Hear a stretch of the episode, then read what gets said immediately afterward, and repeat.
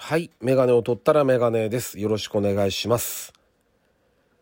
えー、最近ですね、あの、また少し勉強をしてるんですね。あの、何年に一度か、こういう資格試験みたいなものを受けなくちゃいけなくて、で、前回はね、あの、ぜいや、何年前かな何年か前ですけど、その時は科学がちょっとね、苦戦したんですよ。で、そっち系の試験だったんで、で、科学でちょっと苦戦して、まあ勉強して大変だったんですけど、今回ね、物理が絡んでくるんですよね。で、忘れてるんですよ、もう、ああいうルートとか、あと関数もちょっと出てたし、それこそあの、方程式からも危ないんですよ。だから、YouTube で勉強したりしましたね、少し。あの、なんていうんですか、塾の先生がやってるんですね、個人のチャンネル開いて。で、娘に聞いたんですよ、受験生だったもんですから。そしたらやっぱりね、有名な、こう、勉強系 YouTuber の方ってのが一定数いるみたいですね。まあ、ただ僕なんかおじさんが見てると、要は中学生向けとかにやってるんで、なんか、はい、覚えた？みたいな、すごい慣れ慣れしいんですけど、僕より多分15歳以上年下だと思うんですけど、下手したら。慣れ慣れしいなと思うんだけど、それはそうですよね。だって、もうおじさんが見てるのを想定してないと思うんで、ただ思ったのは、これ、おじさん、まあおじさんでもおばさんでもいいですけど、その中高年の人が資格を何か取るときとかに、こうふ、振り返って勉強しなくちゃいけないときがちょこちょこあったりするんですよ。その時に、そ、その人たち向けの、いや、あるんですかね、チャンネル。資格、例えばまあ、危険物だったら、まあ、おつ4の危険物の資格とかもそうだし、まあ、それがボイラーだったりとか、いろいろあると思うんですよ。あの、衛生管理だったりとか、いろんな資格をこう、社会で取るパターンがあると思うんですけど、そっち系の YouTuber っているんですかね？いたら面白いと思いますけどね。資格、資格取得系 YouTuber みたいな。うん、あのー需要があるような気がすしますね。確か危険物はね、あの、ありましたよね。DS で、任天堂の。あれで、こう、解説と、あと、過去問題じゃないや、練習問題かな？ができるソフト。ゲームソフトですからね、それ。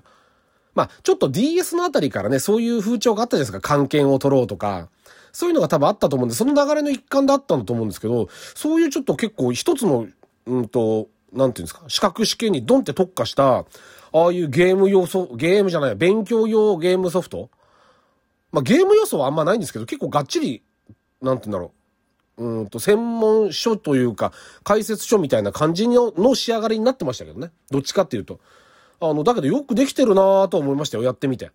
だからそういう時代が来るかもしれないですね。資格試験勉強系 YouTuber あもういらっしゃるのかもしれないけど、いるんだったらちょっと見てみたいなと思いますね。ちょっと最近そんなこと思いました。はい。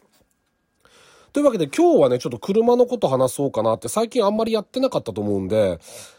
あーと、レースじゃなくて市販車の話ですけど、ちょっと昔の話でもしてみようかなと思ってます。はい。というわけで、えっと、第196回ですね。ラジオにメガネ始めたいと思います。よろしくお願いします。はい。えー、でですね、今回その、86、GR86 ってやつが出るんですよね。いわゆる、今出てるトヨタで売ってる86の2世代目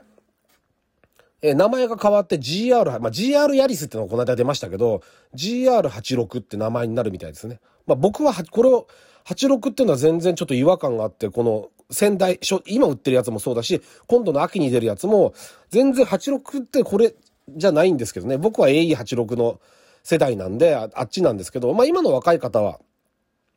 これなんでしょうね。で、まあ友達なんかともちょっと話してて思ったのは、まあ車体の大きさうんぬんかんでもそうだけど、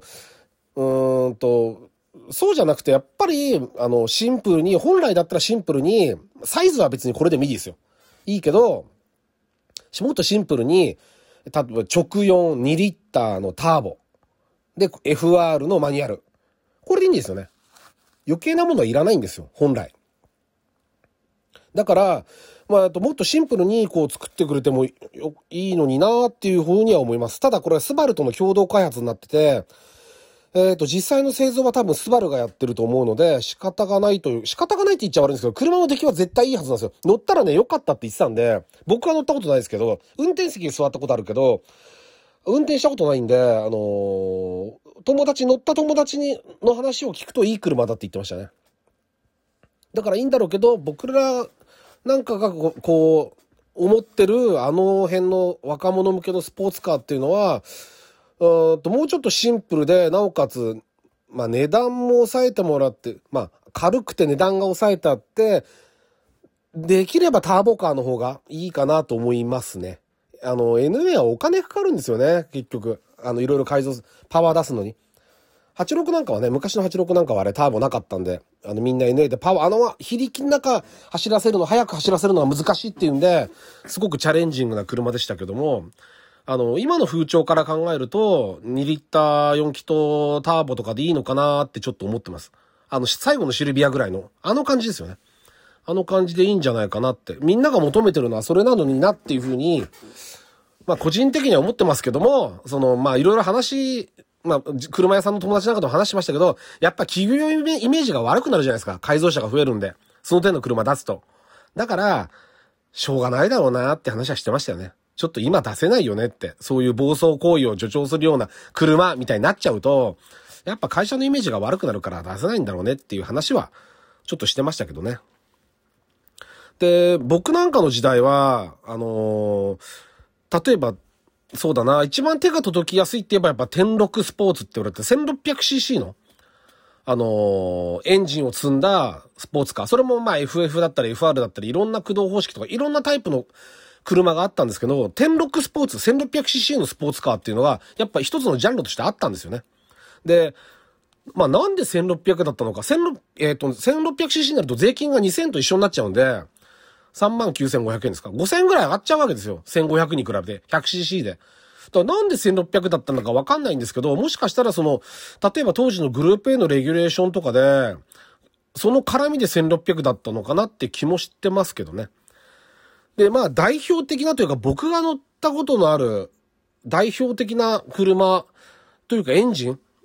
をお話ししようと思うんですが、まずじゃあ最初に、そうですね。じゃあトヨタからいきますか。4AGE ってやつですよね。で、これに関しては、まあ、非力なエンジンでしたよ。ただ、その前の 2TG って言われてる、あのエンジン、それこそダルマセリカの頃からずっと作られて、作られてた、あの辺の時代のエンジンに比べれば、あの時代を知ってる人にすると格段に、もう夢のようなエンジンだったらしいですね。出た時。えっ、ー、と、昭和58年ですか。多分 AE86 が最初にあのエンジン乗っけたと思うんですよ。後に MR2 にも乗ったりもしましたけど、AW11 ですよね。乗ったりしましたけど、えー、と、FF だとその後の F、カローラ FX とかあの辺ですかまあ、セダンとかにも乗ってましたけど、あとカリーナとかも乗ってたのかなで、えー、っと、そうですね、乗ってましたね。だから、結構トヨタはいろいろ1個エンジン作るといろんな車種に乗っけるんで、あの 4AG ってエンジンはすごく活躍したんですけども、まあ不思議な魅力のあるエンジンではあったけど、あの、ベストかって言われたら、うん、どうだろうなっていう印象ですよね。ただ改造の種類、範囲、バリエーションも大きくて、排気量アップとかも含めて、あの、ちょっと日産の昔の L 型みたいな、4AG からこう排気量の 7AG とか、いろんなこうエンジンブロックとかをこう組み合わせて排気量を上げてったり改造の範囲もかなり広いエンジンでしたよね。あの、結構やり尽くされたんじゃないかなっていうふうに思います。まあ最終的にはあれ、92の後期になって廃翼になって、あのエンジンもよく86に乗せ替えられてましたけど、最後5バルブになって160馬力ぐらい。それはね、そのエンジンは乗ったことあるんですけど、良かったですね。あの、いいエンジンでしたよ。トルクもあるし速くて。5バルブのやつは。もう別物だなと思いましたね。昔の 4AG とは。で、もう一個はね、そうだな、じゃあ松田の B6 いきますか？あの、最初のユーノスロードスター、ユーノスというか、あの当時松田他チャンネルやってたんで、